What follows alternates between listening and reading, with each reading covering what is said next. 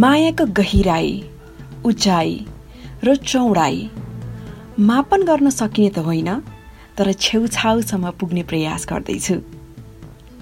तपाईँ जस्ता धेरै श्रोताले मलाई धेरै जिज्ञासाहरू पठाउनुहुन्छ माया के हो?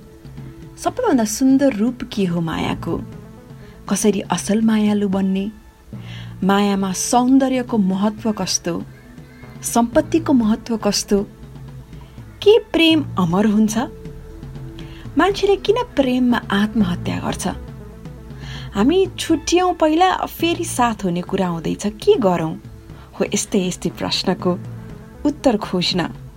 म पुगेँ एक यस्ता व्यक्तिकोमा जसको जीवन वास्तवमा मायाकै रङ्गै रङ्गले पोतिएको छ तर जो एकाङ्की रुचाउँछन्। जम्मा जम्मी चार श्रृङ्खलामा हाम्रो रोचक कुराकानी विषय मात्र माया र प्रेम।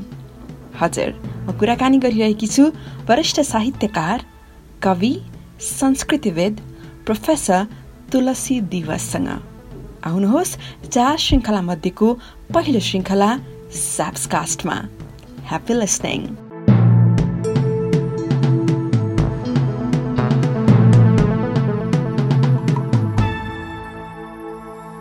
www.sapscast.com. Love and the Revolution. Thank you very much for listening to Sapscast. तुलसी दिवस यो नाम कसरी रहन गयो यसको संयोजन र उत्पत्ति निवारण र प्रयोगात्मक पक्ष के हुन् मेरो खास औपचारिक नाम तुलसी प्रसाद जोशी हो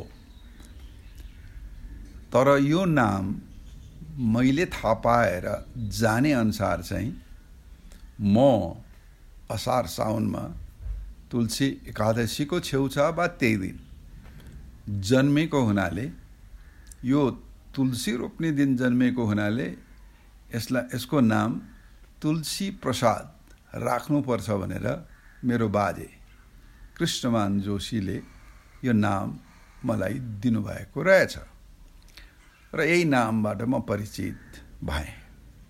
र स्कुलमा पढ्दा पनि मेरो औपचारिक नाम यही नै थियो। अनि त्यसरी कलेज पढेँ मेरो औपचारिक नाम तुलसी प्रसाद जोशी नै भयो। तर एसएलसी दिएर अथवा दस नौ दसतिर पुगिसकेपछि मेरो रुचि साहित्य संस्कृति कलाको क्षेत्रमा अझ अलिकति गम्भीर रूपले अगाडि बढ्यो। मेरो जोशी परिवार धनकुटामा विशेष रूपले अलिकति कलासँग सम्बन्धित संस्कृति साहि साहित्यसँग पनि त्यस्तो केही सम्बन्धित भए पनि सिर्जन नगर्ने व्यक्तिहरू भने कम थिए। तर नाचमा गानमा सँगसँगै चित्रकलामा र त्यति बेला आवश्यक पर्दाखेरि नाटक गरिँदा नाटकको पर्दामा समेत रङ्गाउने काम उहाँहरूले गर्नुहुन्थ्यो। क्रमशः ममा भने गायनमा या नाटकमा भाग लिने या त्यसको सङ्कलन गर्ने अथवा नाटकमा निर्देशन गर्ने रुचि बढ्दै गयो। र म स्कुलमै पढ्दा पढ्दै पनि खेलकुदमा पनि त्यत्तिकै रुचि राखेर रा अगाडि जान्थेँ। र खेलकुदमा मूलत फुटबल भलिबल ब्याडमिन्टन सँगसँगै एथलेटिक्समा पनि मेरो रुचि थियो। म कुद्ने अथवा त्यसमा सहभागी हुने र प्रतियोगितामा भाग लिने सँगसँगै क्रमशः मेरो रुचि चाहिँ साहित्य सिर्जनातिर अथवा साहित्य पठन पाठनतिर बढी झुक्यो। र म चाहिँ के भने केही लेख्नेतिर पनि उत्सुकता देखाउने मात्रै होइन आफै संलग्न भएर रचना गर्नेतिर पनि सहभागी हुन थालेँ। र अनि तुलसी नाम भएको धेरै मान्छेहरू भेट्न थाले। तुलसी मान तुलसी लाल तुलसी प्रसाद तुलसी बहादुर भनेर धेरै नामहरू देखेँ सुने उनीहरूसँग परिचित हुने अवसर पनि मलाई उपलब्ध भयो। अनि त्यसपछि तुलसी माया तुलसी मती भनेर महिलाहरूको नाम पनि तुलसीसँग सम्बन्धित भएको फेरि भेटियो। र मलाई के लाग्यो भने यो नाम त नेपालमा बडा लोकप्रिय नाममध्ये एउटा रहेछ। धेरैजनाको नाम चाहिँ मैले के सोचेँ भने यिनीहरू पनि कतै त्यही तुलसी रोप्ने दिनको छेउछाउ मैसँगै सँगसँगै जन्मेका पो हुन् कि भने जस्तो पनि मलाई अनुभव भयो। र मलाई मेरो नाम केही अलग हुनुपर्छ। भन्ने चाहिँ अनुभव भयो। र मैले सोचेँ तुलसी रोप्ने दिनको छेउछाउ जन्मेको कारणले म तुलसीको प्रसाद हुन सक्छु भने त्यो दिनलाई किन विशेष नबनाउने? र त्यो निश्चितै विशेष दिन त थिँदै थियो र अझ विशेष रूपमा स्वीकार किन नगर्ने भनेर मेरो आफ्नो नामको न्वारान मैले आफैले गरेर तुलसी दिवस भनेर मैले नाम राखेर मेरा रचनाहरू प्रकाशित गर्न थालेँ। त्यसै कारण पछि गएर औपचारिक नाममा भन्दा नामले भन्दा म यो मैले आफैले न्वारान गरेको नामले बढी परिचित हुन थालेको छु। तुलसी प्रसाद भनेर मलाई थोरैले चिन्छन् तर तुलसी दिवस भनेर धेरैले चिन्छ। धेरैले हाम्रो आवाज सुनिरहनु भएको छ। मेरो कुरा गर्दाखेरि मेरो परिचय रेडियोसँग जोडिएको छ। लगभग सोह्र वर्ष रेडियोमा मैले विभिन्न कार्यक्रमहरू विभिन्न विषयहरू पस्केँ। तर एउटा विषय मायाको जुन मैले कार्यक्रम गरेँ अरूभन्दा मलाई लाग्छ त्यो श्रोताले धेरै रुचाउनु भयो र अहिले चाहिँ त्यसकै उच्च परिमार्जनमा मैले आफ्नै एउटा पडकास्ट गरिरहेको छु माया भन्ने चिज कस्तो कस्तो भनेर। कलिलो उमेरबाट सुरु गरेको यो माया प्रेम बुझ्ने क्रम अझसम्म पनि रोकिएको छैन। तर यो विशाल समुद्रको एक छेउ पनि भ्याउन सके जस्तो लाग्दैन। तसर्थ अझ घोत्लिएर बुझ्न म तुलसी दिवस समक्ष आइपुगेको छु। अब सोध्न चाहन्छु मान्छेमा प्रेमको उत्पत्ति कहाँ हुन्छ अनि कसरी हुन्छ? अनुभूतिभित्र अनुभव गर्ने कुरा हो। र माया प्रेमको सम्बन्ध। स्वाभाविक रूपमा मान्छे सँगसँगै बिजारोपन भएर हुर्किनेर बढ्ने गर्छ। अनि यस्तो हुँदा कहिलेकाहीँ हाँगा अलिक के अरे ठुलो नहुँदै रुखहरूको हाँगा काटिए जस्तै माया र प्रेमका पनि उम्रिएर पूर्ण रूपमा विकसित हुन नपाउँदै पनि काटिएर चुडिएर बाँचिएर जानुपर्ने नियति पनि हुनसक्छ। तर मान्छे यो माया चाहिँ मान्छेमा मात्र होइन हो। म त पशु पन्छी सबैमा देख्छु। अब मान्छेमा विशेष रूपले हुन्छ र हामी विशेष रूपले त्यसलाई बुझ्ने या अनुभव गर्ने या अनुभूत गर्ने हामी प्रयत्न र कोसिस गरिरहेछौँ। मान्छे जहिलेदेखि अस्तित्वमा आयो जबसँग अस्तित्वमा रहन्छ माया र प्रेमको अवधारणा मात्र होइन अनुभूति र संवेदना कायमै रहन्छ। बिना माया बिना प्रेम मान्छे मान्छे भएर बाँच्छ जस्तो पनि मलाई लाग्दैन र माया र प्रेम भएकै कारण मान्छे मान्छे भएको हो र माया र प्रेमसँगै सम्बन्धित छ दया करुणाका भावनाहरू। र अनि आफू जस्तै आफैलाई माया गरे जस्तै अरूलाई पनि माया अरूलाई पनि प्रेम अरूलाई पनि सद्भाव सत्कार गर्ने एउटा सुसभ्य व्यवहार सोच चिन्तन र आचरणको विकास हुन्छ भन्ने मलाई अनुभव हुन्छ तर प्रायश माया आमा र बाबुले पनि गर्छन् दाजुभाइ र दिदी बहिनीले पनि गर्छन्। तर अब हामीले चाहिँ प्रणयको कुरा जब गर्छौँ प्रेमका जब कुरा गर्छौँ त्यसलाई चाहिँ हामी परिवारका सदस्यहरूभन्दा महिला र पुरुषको बिचको सम्बन्धलाई सम्बन्धमा बढी केन्द्रित भएर सोच्ने गर्ने गर्छौँ। त्यो अस्वाभाविकता पनि होइन। किन माया र प्रेमसँग सम्बन्ध हार्दिकता अथवा नाता जो छ त्यो चाहिँ विशेष रूपको छ। तर यो विशेष भनेको चाहिँ व्यक्तिमा सीमित र केन्द्रित हुने होइन। जसरी हामी मान्छेहरू सबै मान्छे छौँ। सबैका आफ्नै अवयवहरू छन्। नाक मुख आँखा कपाल हाम्रा सबै छन्।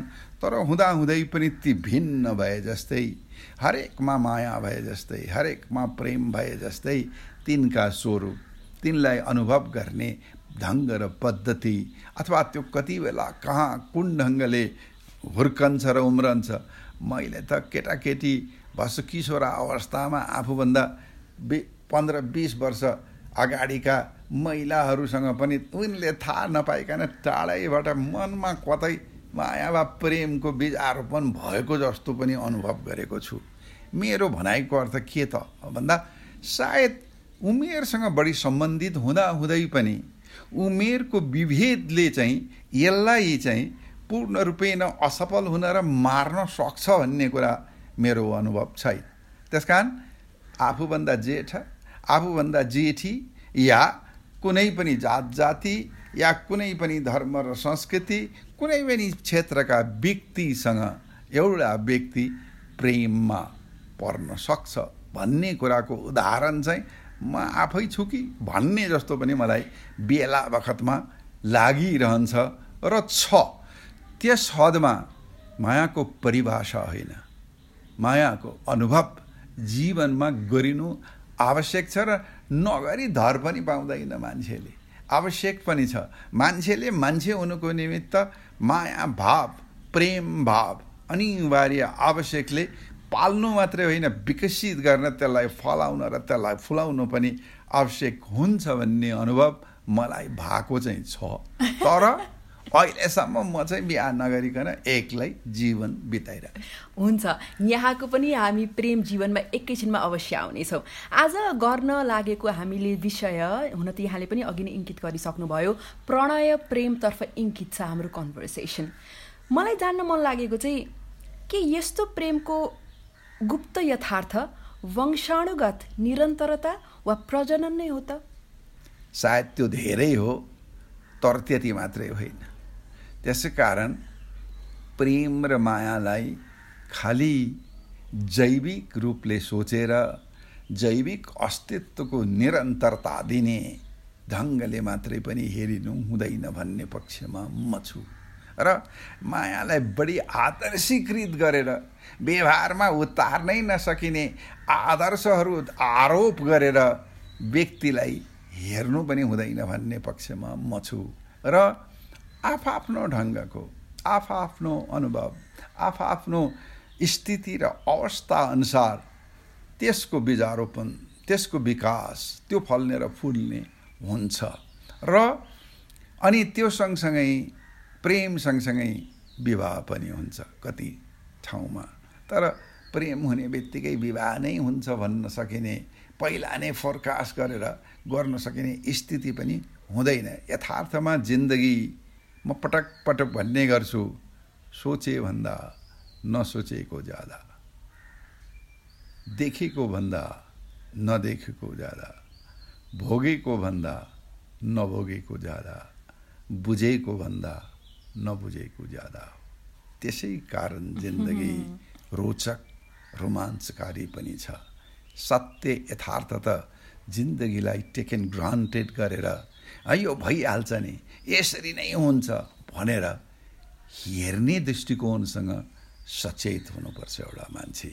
र जिन्दगी कुनै पनि बेला जे पनि घट्न सक्ने जे पनि हुन सक्ने सम्भावना रहेको स्थितिलाई ग्रहण गर्नुपर्छ मान्छेले। जस्तो हाम्रो भेटघाट यसरी नै केही समय अगाडि नै गर्न खोज्दा खोज्दै पनि अहिले आएर हामी कुरा गरिरहेछौँ र अहिले कुराको सन्दर्भ र प्रसङ्ग पनि त्यसरी नै अगाडि बढिरहेको छ त्यस हदमा। त्यसकारण त्यो हुँदाहुँदै पनि जस्तो एउटा जीवनको निरन्तरताको कुराको आयो। अथवा एक अर्को अर्थमा माया र प्रेमको निरन्तरताको कुरा आयो तर हस्तान्तरणको कुरा पनि आउँछ अथवा पुस्तान्तरणको कुरा पनि आउँछ। प्रेमकै भावनालाई हस्तान्तरण गरिरहनु पर्दैन। त्यो प्राकृतिक रूपले आफै विकसित भएर झाँगिने पनि हुन्छ र फल्ने र फुल्ने पनि हुन्छ र कतै फुलिरहेको पनि होला कतै झाँगिरहेको पनि होला। तर त्यसले व्यावहारिक रूपमा जिन्दगीमा कुन रूप लियो र कसरी अगाडि बढ्यो? र प्रेमकै नामबाट अजर र अमर हुने चरित्र र पात्रहरू हाम्रा लोकगाथामा हाम्रा महाकाव्यहरूमा प्रशस्त मात्रामा छन्। हाम्रा नाटकमा पनि छन्। यो अजर र अमरकै प्रसङ्गमा ठ्याक्कै मैले जोड्न चाहेको हामीले सुनिआएको कुरा हो नि त प्रेम अमर छ। तर प्रेम कसरी अमर छ? नश्वर शरीरको समाप्तिसँग यो पनि त सकिन्छ। अमर कसरी भयो फेरि? त्यो चाहिँ शरीरसँग सम्बन्धी भएको प्रेम मात्रै सकिन्छ। सायद भाव प्रेम भाव चाहिँ उसको निमित्त मात्रै सकिन्छ। तर अर्को पुस्तान्तरण हुँदाखेरि फेरि त्यो सुरु हुन्छ। त्यसकारण हामीले यो अवधारणाहरूलाई ग्रहण गर्दाखेरि कुन परिवेशमा कुन समय र स्थितिमा त्यसको विकास र त्यो प्रेमको अवधारणा र दृष्टिकोण के हो त्योसँग प्रष्ट हुन जरुरी छ। त्यस कारण त्यो जरुरी हुँदाखेरि अब जैविक आवश्यकता अनुसार काम वासनासँग प्रेमलाई जोड्दा काम वासनाको समाप्तिपछि के प्रेम सकिन्छ? फेरि त्यो वासना जागृत हुन सक्छ र हुन्छ र भएको पनि छ। तर प्रेमको अन्तिम नियति भनेको चाहिँ वासनामा भएर सकिने कुरा चाहिँ होइन। तर म चाहिँ के भन्न चाहन्छु त? भन्दा त्योसँग जोड जैविक त्यो आवश्यकतासँग जोडिँदा सायद त्यसले प्रेमलाई अझ सेमेन्टिङ बढ्ता जोड्ने बढ्ता बलियो र बलियो घनिष्ठ बनाउने सायद गर्छ भन्ने कुरामा मेरो चाहिँ एउटा सोच र चिन्तन छ।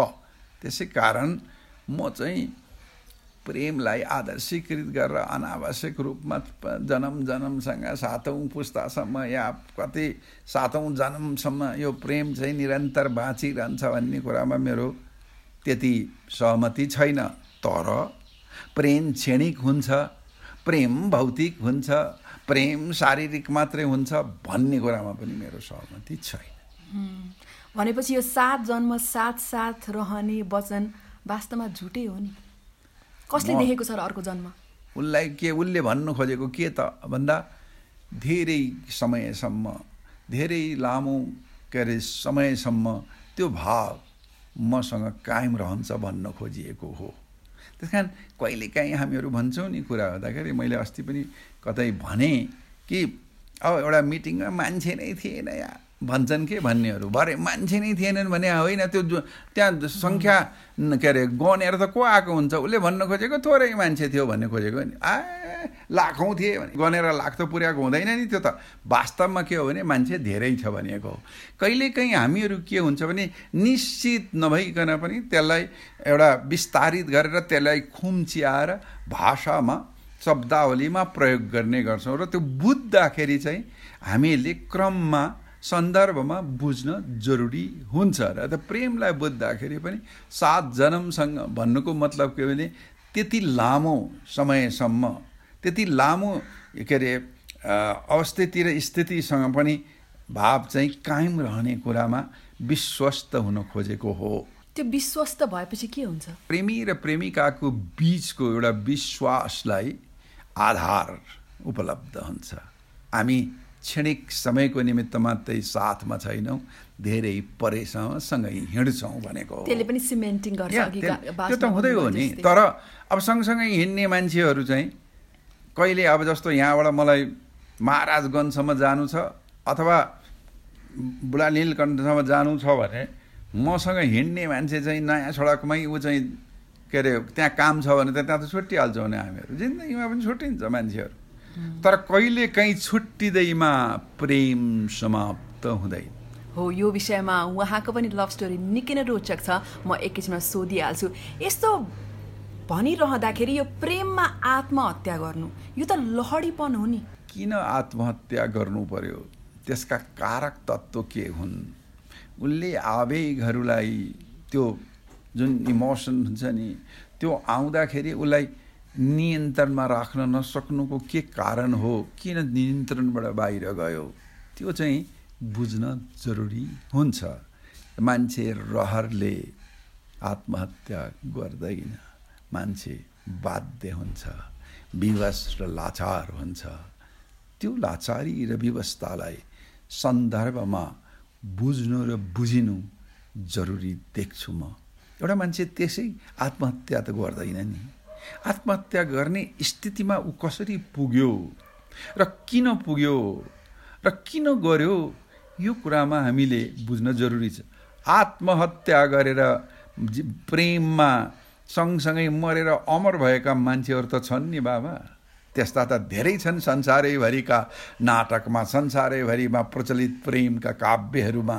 नभएका होइनन् नि छन् नि। हामीले केही उदाहरण लिनु पऱ्यो भने आदर्श प्रेमी र प्रेमिकाको कुरा गर्दा त तिनीहरूको सन्दर्भहरू त आउँछ नि। त्यसकारण भन्नु खोजेको के त? भन्दा अहिले हामीले विशेष गरेर प्रेमी र प्रेमिकाको उदाहरणीय नमुना प्रस्तुत गर्नुपर्दा त्यस्तै काव्यहरूको के? त्यस्तै उहरूको चाहिँ बढ्ता उल्लेख गर्छौँ। त्यसको मूल कारण के हो त? भन्दा त्यहाँ छुट्टिएकाहरूको बढ्ता प्रेमी र प्रेमिकाहरूको विषयको चर्चा बढी भएको देखेको छु मैले। किन? अथवा ती अलग भएकाहरूको किन? र अनि ती सँगसँगै भएकाहरूको सन्दर्भभन्दा पनि ती अलग हुनु पर्यो विवश र बाध्य अलग हुन विवश र बाध्य भएकाहरूको चाहिँ सन्दर्भ र उल्लेख चाहिँ बढी जो आएको छ नि त्यो चाहिँ त्यो प्रेमका काव्य र खण्ड काव्यहरूमा बढी उल्लेखनीय भएको छ। त्यस कारण त्यो उल्लेखनीय भएको सन्दर्भलाई हेर्दाखेरि चाहिँ क्या हो यो? प्रेम भनेको चाहिँ अझ राम्रो बुझ्नुको निम्ति त एकपल्ट छुट्टी नै पर्ने पो हो कि? भन्ने जस्तो पनि लाग्छ कहिलेकाहीँ त मलाई।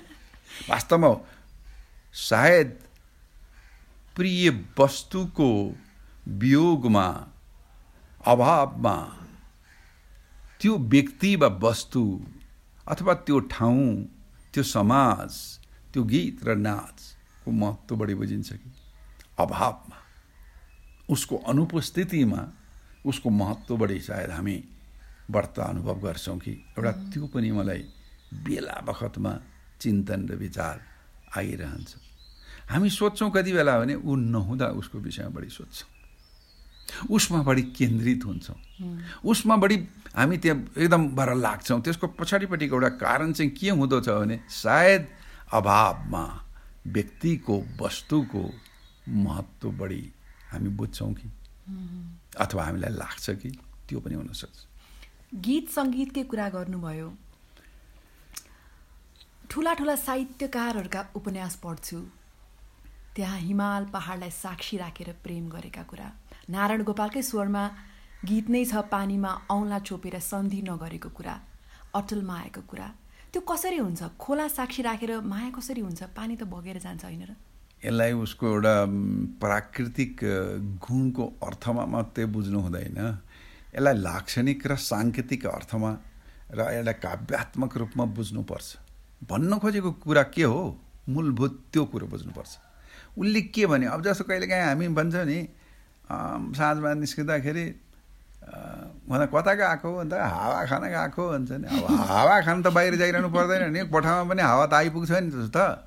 तर बाहिर जानुको अर्थ के हो? त्यो सन्दर्भ के बुझ्नु पर्यो? त भन्दा खुला हावा खान बाहिर निस्केको। खोला त गतिशील हुन्छ। पोखरी अलिकति सीमित हुन्छ। अनि अब पानीसँग जो रिलेट गरेको कुरा हो त्यो लेखकको आफ्नो अर्थ हुन सक्दछ। पुरा गीत मलाई आउँदैन पनि। मैले त्यति याद गरेको पनि छुइनँ। तर एउटा कुरा चाहिँ के चाहिँ छ त भन्दा प्रेममा परेको बेला छुट्टिएको बेला त्यही किसिमको सन्दर्भसँग मिल्ने र जोडिने प्राकृतिक वस्तुहरू उल्लेखित हुनु अस्वाभाविक पनि होइन स्वाभाविक हो। अनि अब प्रेमलाई पानीसँग तुलना गर्नु प्रेमलाई खोलासँग तुलना गर्नु जिन्दगीलाई खोलासँग तुलना गर्नु। अब यो त हुन्छ नि पहाडै हुन्छ कहिले उकालो चढ्नुसँग हुन्छ ओह्रालो झर्नुसँग हुन्छ तेर्सो हिँड्नुसँग हुन्छ अनि त्यहाँ भएका चौतारी त्यहाँ भएका अब यी सबै देउराली त्यहाँ भएका भन्ज्याङहरूसँग जोडिनु अस्वाभाविक हुँदैन स्वाभाविक हुन्छ। पहाड भएकै ठाउँमा त्यो देउ ओह्रालो र उकालो भन्ज्याङ र देउरालीको सन्दर्भ आउँछ मैदानमा आउँदैन। समुद्रको छेउमा आउँदैन कुरा त्यहाँ हुन्छ कि? जहाँ जुन किसिमको प्राकृतिक पर्यावरण छ त्यहीसँग तुलनीय रूपमा त्यो कुराहरू आयो। अब खोलाको नजिक र छेउछाउ भएकाहरूले खोलालाई उदाहरण बढी रूपमा आउनु स्वाभाविकै हो। हामी हिमालको छेउछाउ बस्नेहरूले हिमालको सन्दर्भहरू हिमालय चोली त्यो पल्लोपट्टि जोर जोरै सल्लाह छ। भन्यो है पुराना कुरा ल्याएर मातृका बाबु खोसियो भन्ने बहुतै हल्ला छ। जोड्छन् ती। आफ्ना प्रकारले ऐतिहासिक सन्दर्भ पनि आउँछ माया र प्रेमका कुरा पनि आउँछ अथवा भनौँ न क्षेत्रीय आफ्नो प्रकारका विश्वास र आस्थाका कुराहरू पनि आउँछ।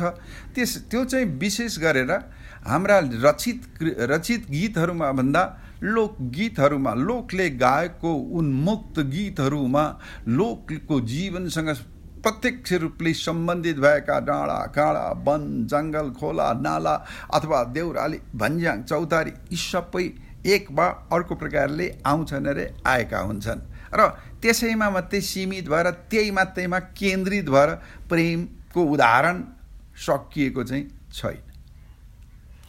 अब स्वाभाविक अस्वाभाविकको कुरा गर्दाखेरि यो सँगै बाँच्ने र सँगै मर्ने यसलाई कसरी लिने त अब? यो हुनसक्छ। सबैले त्यही बाचा गर्छन् सँगै बाँचौँला सँगै मरौँला फेरि सती प्रथा बिउताउने भनेको कि?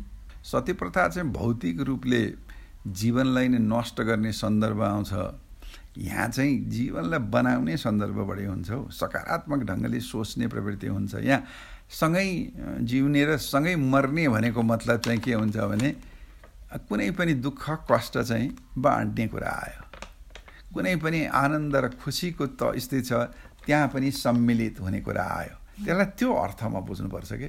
अन्य अर्थमा बुझ्नु हुँदैन। सँगै बाँच्ने सँग। अनि दोस्रो कुरा के हो भने जे पनि दुःख कष्ट आइपऱ्यो भने पनि भाग लगाएर होइन? एकअर्काले के अरे जनाएर जिन्दगी बाँच्ने कुरा आयो। अनि अर्को के हो भने त्यति महत्त्वपूर्ण व्यक्ति त्यति महत्त्वपूर्ण के अरे आफ्नो जीवनको अभिन्न अङ्ग ऊ नहुँदा त बाँच्दाखेरि पनि एक किसिमको मरेको जस्तै अनुभव हुन्छ नि। त्यो पो भन्न खोजेको त।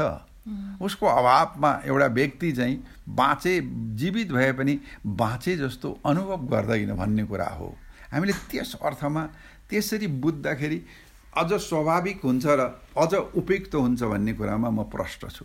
त्यस कारण शाब्दिक अर्थमा यी कुराहरूलाई लिनु हुँदैन। तर प्रेममा परेका व्यक्तिहरूको बिचको सम्बन्ध चाहिँ अत्यन्त हार्दिक अविच्छिन्न र अवैध हुन बनाउन खोज्ने प्रवृत्ति प्रबल हुन्छ। तर त्यो त्यसरी नै सधैँ रहिरहन्छ र भइरहन्छ भन्ने कुरामा मेरो चाहिँ त्यति सहमति छैन। प्रेम पनि एउटा निश्चित तहमा पुगेपछि पात लिने पनि हुन्छ बाघ लिने पनि हुन्छ पात लिने पनि हुन्छ। अब अब दही खाँदा खाँदै हामीलाई अलिक पातलो खान लाग्यो भने यसो पानी मिसायो भने चाहिँ मोही हुन्छ।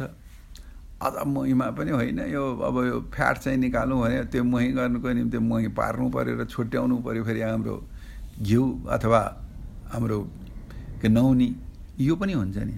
जिन्दगीमा पनि हुन्छ त्यस्तो। हुन त अघि नै भनिसक्नुभयो फोरकास्ट गर्न सकिन्न जिन्दगी भन्ने कुरा प्लान गरेको होइन जे घट्दै जान्छ त्यही नै जिन्दगी भन्नुभएको होइन? अब प्राय के सुनिन्छ भने माया बढ्दै गयो बढ्दै गयो। गीतहरूमा पनि त्यस्तो हुन्छ चलचित्रमा त्यस्तो देखाइन्छ। सम्बन्ध बिस्तारै अघि बढ्दै गएपछि माया बढ्दै जान्छ। अब यहाँले त घट्दै जाने पो कुरा गर्नुभयो फेरि। एउटा टुङ्गोमा पुगिसकेपछि त माया पनि त्यहाँ कहीँ न कहीँ गएर जति थियो पहिला त्यति नै भइरहनुपर्छ भन्ने कुरा छैन नि। निश्चित परिधि र सीमा र निश्चित समयावधि पनि हुनसक्छ भाव निरन्तरता हुनसक् भावको माया भावको प्रेमको भावले चाहिँ धेरै लामो समयसम्म लिन सक्दछ। त्यो बेग्लै कुरा हो। तर त्यहाँ कुनै घटी बढी नै हुँदैन। त्यहाँ चाहिँ के अरे थोरै र धेरै नै हुँदैन भन्ने कुरा होइन।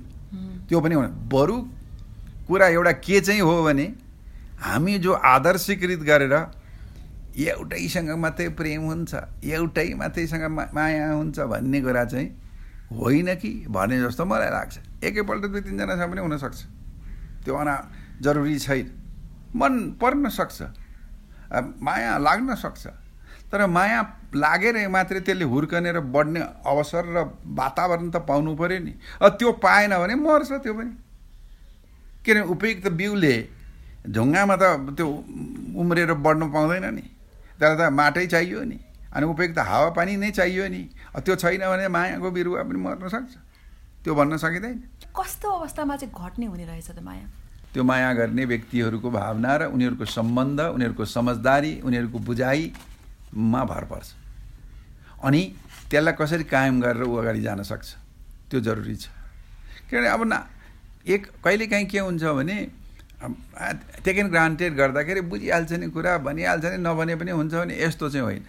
भन्नुपर्छ। एक्सप्रेसन गर्नुपर्छ। त्यो कहिलेकाहीँ भाषामा हुन्छ कहिलेकाहीँ बडी ल्याङ्ग्वेजमा होइन? एउटा शारीरिक भाषामा पनि बोल्छ त्यसले।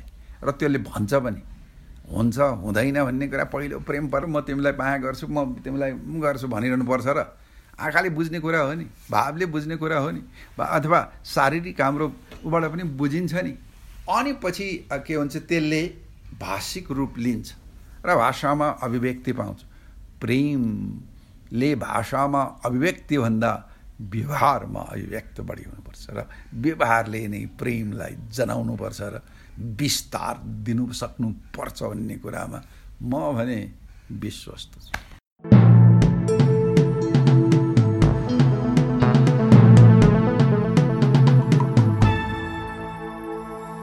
www.sapscast.com Love and the Revolution.